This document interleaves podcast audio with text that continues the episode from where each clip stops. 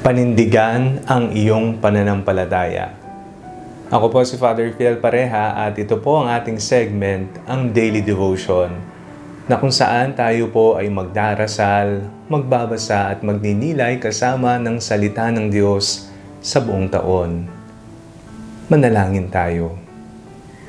Sa ngalan ng Ama, ng Anak at ng Espiritu Santo. Amen. Halina, Banal na Espiritu, liwanagan mo ang aming puso at isip nang maunawaan at maisabuhay namin ang iyong salita. Amen. Our Bible passage for today is from the Gospel of St. Luke chapter 6, verse 22, and I read it for you. Blessed are you when people hate you and when they exclude you, revile you, and defame you on account of the Son of Man. Ikinahihiya mo ba ang iyong pananampalataya? Ikaw ba ay walang apoy pagdating sa usapin ng Panginoon, ng salita ng Diyos at sa pangalan ni Kristo? Sa iyo bang trabaho, ikaw na lang ba ang natitirang naninindigan na ikaw ay isang Kristiyano, na ikaw ay isang Katoliko? Sa loob ng iyong eskwelahan, isinasabuhay mo ba ang katuruan ng ating Panginoong Kristo?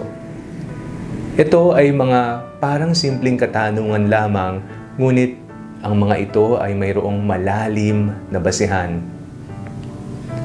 Sa ating pagbasa ngayong araw na ito, tayo ay pinapaalalahanan na mapalad ang sino man na nagtatanggol sa kanyang pananampalataya na ipinaglalaban niya ang mga katuroan ng Diyos kahit siya ay sinusubukang patahimikin, kahit siya ay inaapi sa ngalan ng Panginoon, siya ay tunay na mapalad. Mapalad pala ako sa tuwing isinasabuhay ko ang buhay ni Kristo. Mapalad pala ako sa tuwing ako ay naninindigan sa katotohanan kahit na ang aking kapaligiran ay tila ba madilim na at lahat na sila ay sumama sa kadiliman mapalad pala ako. Opo, mapalad ka kung ginagawa mo iyan sapagkat ikaw ay nagsisilbing tanglaw sa kadiliman. Ikaw ang nagsisilbing Kristo sa iyong kapaligiran.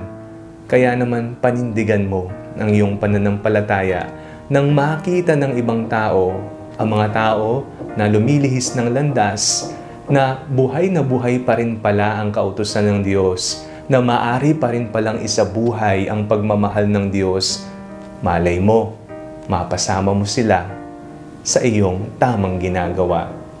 Panindigan mo ang iyong pananampalataya. Manalangin tayo. Panginoon, maraming salamat po sa regalo ng pananampalataya. Bigyan mo po kami ng lakas upang ito'y maisabuhay at maipagtanggol hanggang sa kami ay mamatay. Sa ngalan ni Jesus na aming Panginoon. Amen. Sa ngalan ng Ama, ng Anak, at ng Espiritu Santo. Amen. Huwag po ninyong kalimutang ilike ang video ito. Mag-comment po kayo and share it with your family and friends. God bless you po.